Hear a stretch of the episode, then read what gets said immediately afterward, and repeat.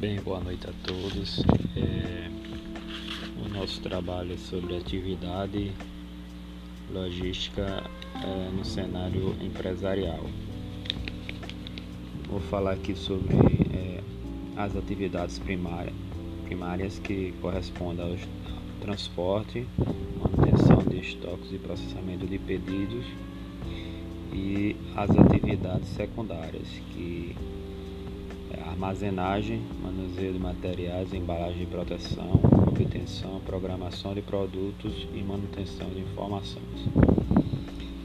Nesse sentido, é importante salientar também que um aspecto importante é quanto aos modais os meios de transporte disponíveis que temos no Brasil.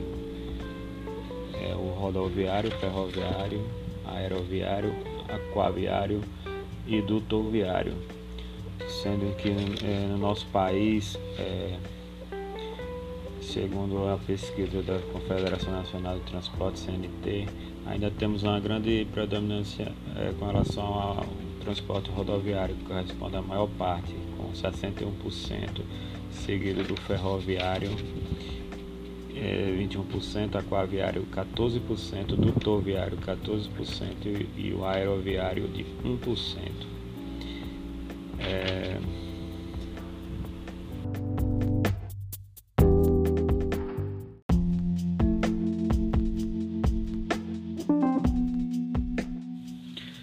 Bem, boa noite a todos. É, estamos iniciando o nosso podcast. Marcelo. vou apresentar sobre atividades primárias. Marcelo, você pode citar quais é, são as atividades primárias da logística e dar alguns exemplos?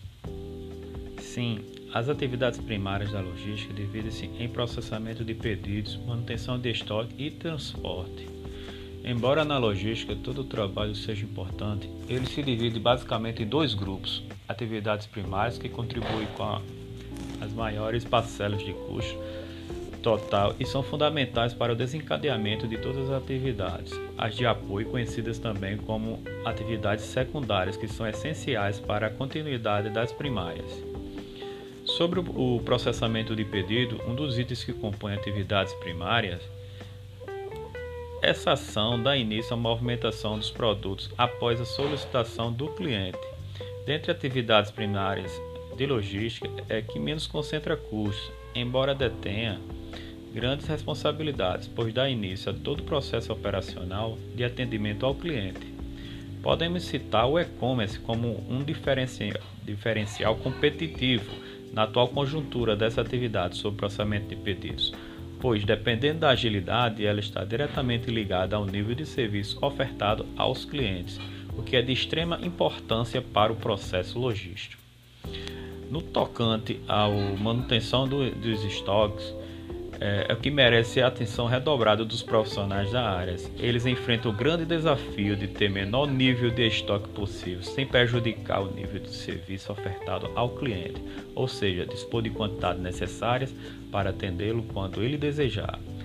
Ainda bem que já existe técnicas de gestão que auxiliam nessas tarefas para não haver prejuízo nesse sentido.